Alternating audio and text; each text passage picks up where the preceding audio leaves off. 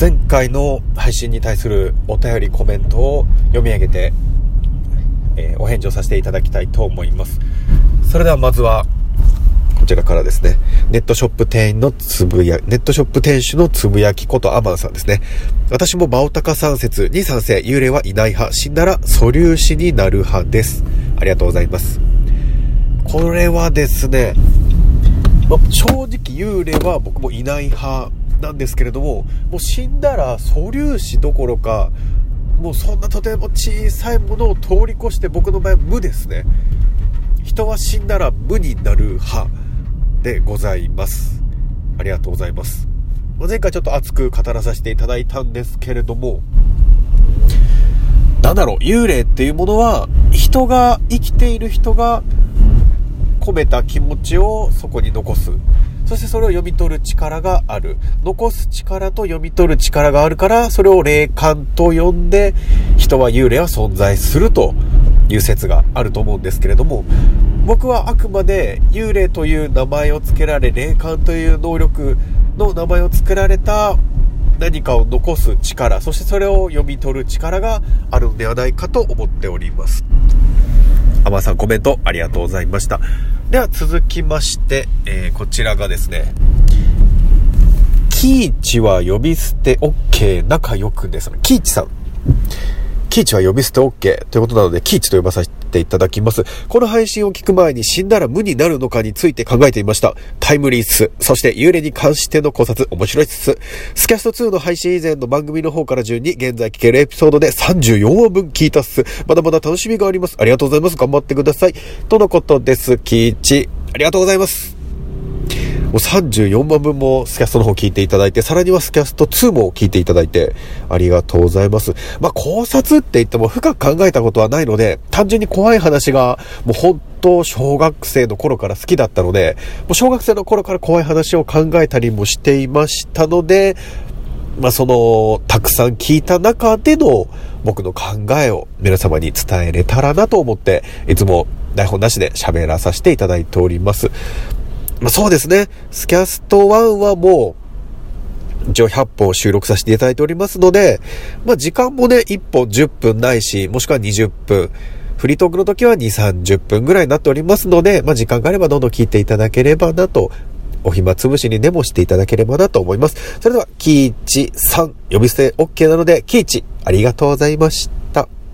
続きまして、カチュさんでございます。えー、しばらく見かけなかったので気になってました。タカさんとのコラボ会めっちゃ笑いました。こちらは僕の友人ことタカさんこと、えー、ポッドキャスト3人ごとのタカさんと2人でなんか雑談を収録したものを配信してみようよって僕が提案して、じゃあ何の話をする？じゃあ下ネタの話にしようか。エロい話しようぜ。よし。えー、30代の男が深夜に、えー、一部屋に集まってからエロい話を繰り広げるっていう感じで適当に話したものを配信させていただきました。こちら本当も下ネタが濃ゆくて濃ゆくて濃ゆくて、えー、体勢がない方にはちょっとしんどないようになっているかもしれませんが、楽しんでいただけたならありがとうございます。カチュさんも本当いつもいつもありがとうございます。花粉が治り次第どんどん更新もしていきたいと思いますので、よろしくお願いいたします。えー、続きまして、カチュさんから、えー、前回の配信ですね。巨頭をタイトルからして気持ち悪い雰囲気。私自身、霊感とかないからそういう体験ないし、バオタカ君説がなんとなくしっくりくるなありがとうございます。もうアマンさんに引き続いて意見賛同していただきまし、えー、していただきましてありがとうございます。まあ、実際見てみないと人間って目で見ないと耳で聞かないと、こう、信じれない。それが人間らしいんですね。まあ、それをこう上手なトークで信用させる詐欺師でしたり、宗教関、まあ、宗教関係って言ったらあれなんですけれども、悪徳な宗教の方々も世の中には存在するんですけれども、やっぱり人間ね、目で見て耳で聞かないとなかなか信じることができないので、実際に幽霊を見たという方は、幽霊を信じていると思いますし、見たことない人はなかなか信じられないのではないかなと。なので意見はたくさんあってもいいと思います。たくさん意見があるからこそ面白くて怖い話もたくさんまた新たに生まれてくるのではないかなと思っております。カチュさんもいつもありがとうございます。それでは本編に入っていきたいと思います。ぜひ聞いてみてください。なかなかとありがとうございました。スキャーリーストーリー。人間の恐怖、幽霊、妖怪、悪魔。科学では紐解けない不可思議な話など、そういった怖い話を読み解いて、最終的に自分たちで怖い話を作ってみようという内容です。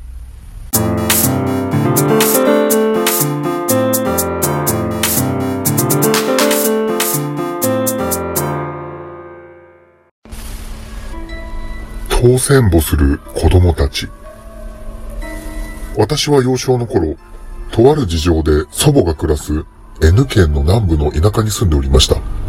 田んぼや畑ばかりの何もないところで、買い物などの便が悪いデメリットはありましたが、美しい自然に囲まれて、毎日楽しく暮らしていました。そんな私の暮らす家から数キロ離れた車道のある場所で、よく交通事故が起きていました。車道は長く続いているのに、事故はなぜかその決まった場所の夜にだけ集中していて、死亡事故も多発していました。道自体は緩やかで整備もされており、なぜそこだけ事故があるのか不思議に思っていました。当時事故を起こした人の話によると、突然5人くらいの手を繋いだ子供たちが現れて、当選もするように道を塞いでおり、それを避けようとして事故を起こしてしまったというのです。その道について祖母からはこんな話を聞かされました。私のおばあちゃん、つまりあんたのひいひいおばあちゃんから聞いた話やねんけどね。あの場所でひいひいおばあちゃんが子供の頃、たくさんの子供が殺されたことがあったらしくてね。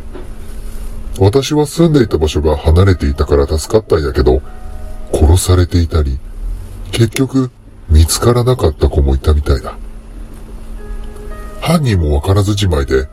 もしかしたら恨みを持った子供たちが今でも犯人を探しているのかもね。話を聞いた途端、私はあまりの怖さに震えてしまい、それを見ていた母が、そんな怖いこと言わないでと祖母に注意しました。しかし祖母は話を止めず、いいかい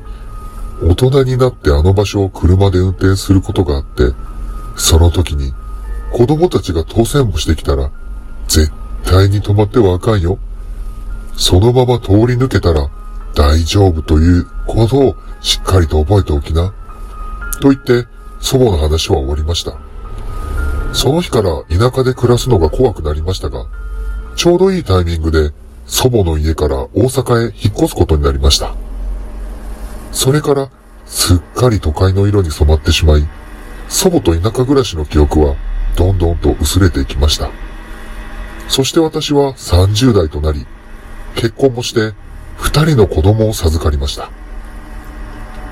子供たちは成長するようになると、田舎の川や山で遊びたいというようになり、夏休みを利用して祖母の家へ久々にお邪魔することにしました。祖母の家に行くのは子供の頃以来。祖母は年を取り、まだまだ元気に暮らしており、ひ孫が泊まりに来ることを楽しみにしていました。仕事の都合で出発は夜遅くなり、大阪から高速を通って N 県の田舎エリアに到着です。もう辺りは真っ暗になっていました。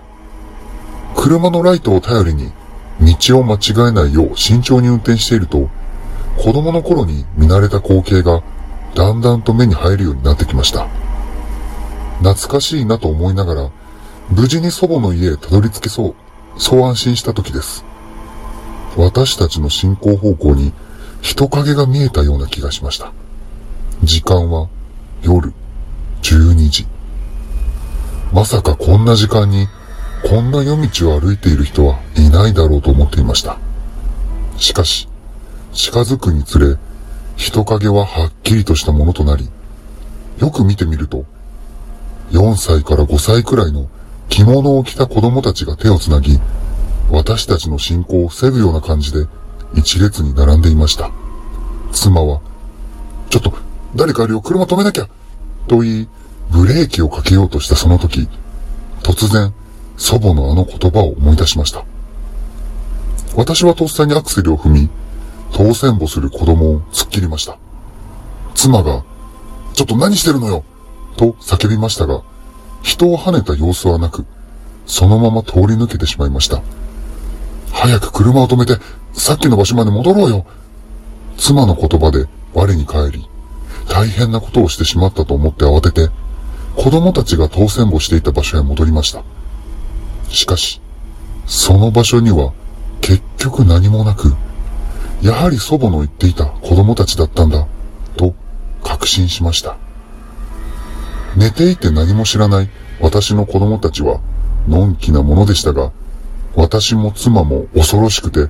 田舎気分を満喫する余裕もなく、暑いはずの夏休みが、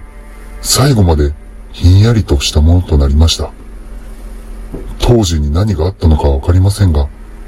子供たちの魂が早く成仏してくれることを願うばかりです。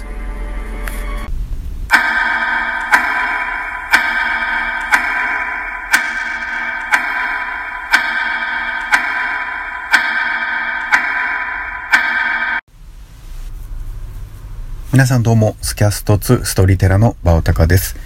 今回の話、当選簿をする子供たち。おばあちゃんのお話、まあ、ひひおばあちゃんから聞いたお話、昔この場所で多くの子供たちが殺されて行方不明になっていて、その子供たちが犯人を探しているのでは、恨みを持っているのでは、という始め、まあ、振りですかね。この話を聞いた主人公の男性の記憶の中に、このおばあちゃんの田舎に対する恐怖心がまず生まれたわけですね。そして大人になってから、ま、結婚もして奥さん子供を連れて、この祖母の田舎へ戻ってきた時に、おそらく頭のどこかにもうその記憶があるはずなんですね。で、結婚してからの奥さんとの会話の中で、おそらく奥さんもこの話を聞いたことがあって、まあ、離れた祖母、会ったことない祖母の話題。これも別に喧嘩別れしたわけではないと思うので、奥さんもどこかしらで旦那さんから話を聞いていて記憶の片隅にあったのではないかなと思いますね。そして田舎に来た時に口には出さなかったんですけれども、夫婦揃ってその記憶が頭の中に、頭の奥底から表の方に出てきていて、その先入観からもしかしたら、まあ、時間も遅くなって深夜、そして祖母が住む怖い話を聞いたことがある田舎道を車でまさに走っている。こういう話を聞いたシチュエーション通りに自分たちがなっているその状況で、二人が同じことを考えて同じ意識の中で、その意識がおそらく伝わり合って、一つになり、当選簿する子供たちが目の前に現れたのではないかなと思います。まあでも実際にこの話が本当だとしたら、まあ殺された子供たちはかわいそうだと思うんですけれども、犯人探しなのか、恨みなのか、まそれで実際に犯人ではない人たちが事故を起こしているのはいい迷惑だなと。まあ、荒い運転をしているとか、なんか車でひき逃げをした人がここで事故であったとかでしたら、ちょっとこう納得できる話かなとは思うんですけれども、全く関係ない人たちがこの場でね、当選簿する子供たちを目撃して避けようとして事故を起こしていくのはちょっと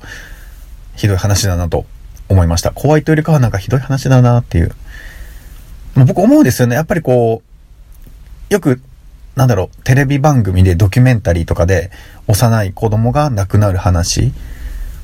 でも幼いから人生経験が短いからといってかわいそうという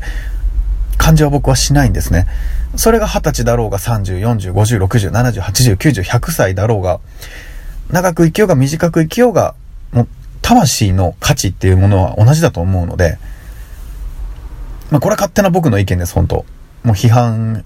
される方もいるとは思います。意見が反対だという方もいると思いますけれども、年齢に対する魂の重さっていうのは変わらないと思うので、やっぱりこの怖い話とか、こう感動させる話とかを、プロの人や、まあ、素人の人でもいいんですけれども考えるときに、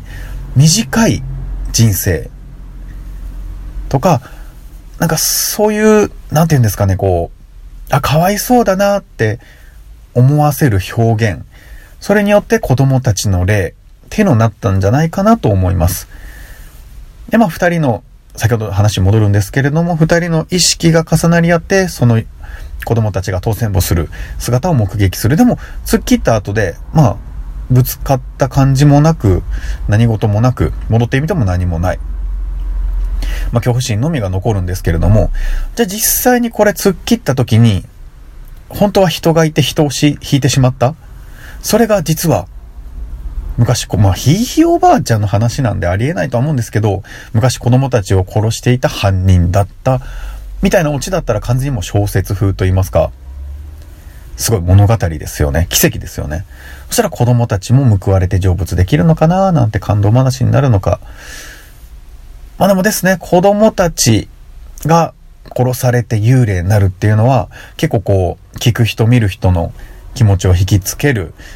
まあいい出だしなのかなと思いますね。まあ怖い話を作っていく上でこれも参考にできればなと思いました。スキャーリーストーリー100スキャスト。はい、今回はもう完全に僕個人の考えを皆様押し付ける形になってしまいましたが、それでは今回のお話、当選簿する子供たち、こちらのお話をスキャストブックに綴りたいと思います。まあ、だいぶ花粉もね、収まってきたので、また収録も再開してまあ、特に毎週更新とかも決めてないんですけれど、モチベーション下がらないように、皆さんに楽しんでいただければなと思います。僕も楽しんでいければと思いますので、それでは次回もお楽しみください。ありがとうございました。失礼します。バイバイ。Thank